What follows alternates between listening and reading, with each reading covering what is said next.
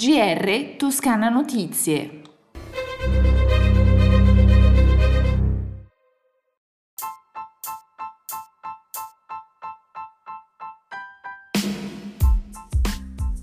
Buongiorno dalla redazione di Toscana Notizie, questo è il nostro GR.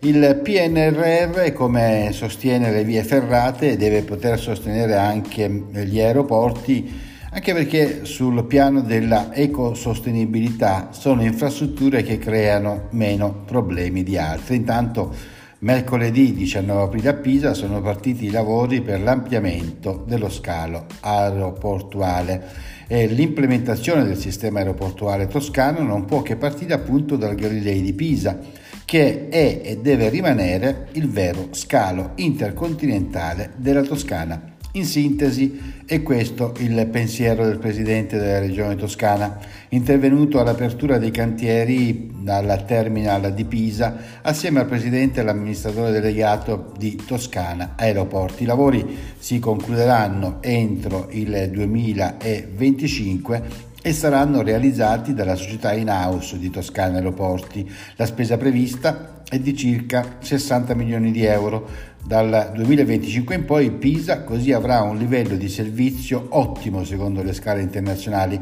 per oltre 6 milioni e mezzo di passeggeri all'anno.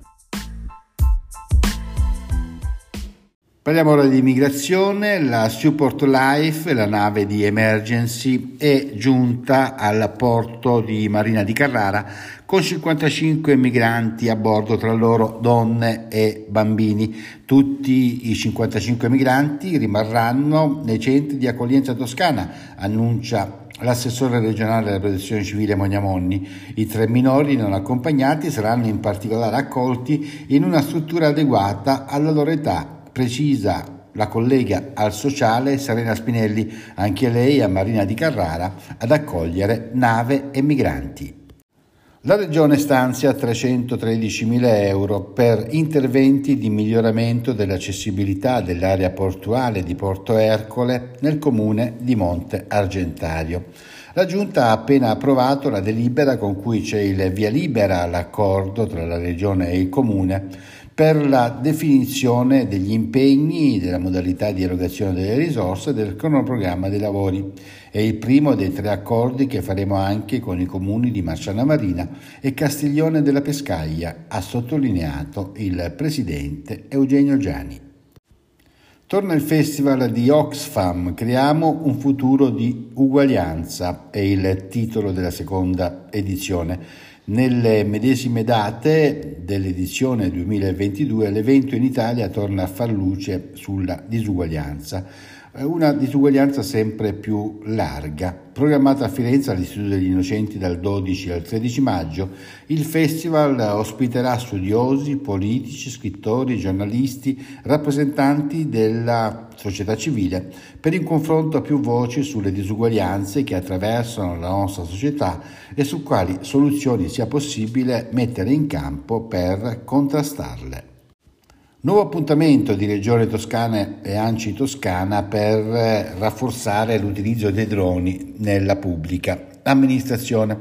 Dopo l'evento dello scorso 14 febbraio al parco di San Rossore, un altro è in programma il 21 aprile, un'altra giornata dimostrativa al Parco Museo Minerario di Abbadia San Salvatore, a cui parteciperanno 13 enti del territorio.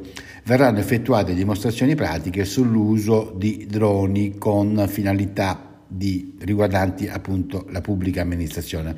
Questi eventi rappresentano un'occasione unica per il personale degli enti locali toscani e per questo ANCI e Regione invitano i comuni interessati a scrivere a fotogrammetria regione.toscana.it per ospitare le iniziative previste nei prossimi mesi.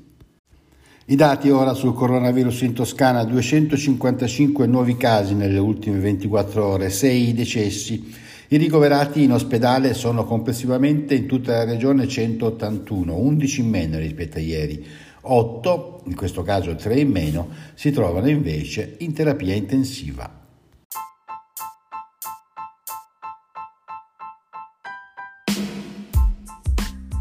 Le previsioni del tempo, poco nuvoloso o parzialmente nuvoloso in mattinata nella giornata di giovedì, un aumento della nuvolosità invece dal primo pomeriggio sulle zone interne, con rovesci o brevi temporali.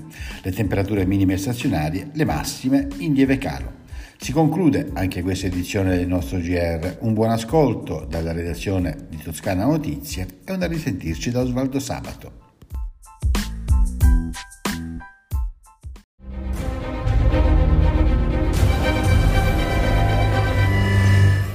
GR Toscana Notizie, direttore Sandro Vannini.